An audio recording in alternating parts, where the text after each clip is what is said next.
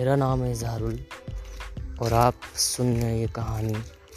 anchor dot com पर तीन अंगूठी कहानी फिरदौस की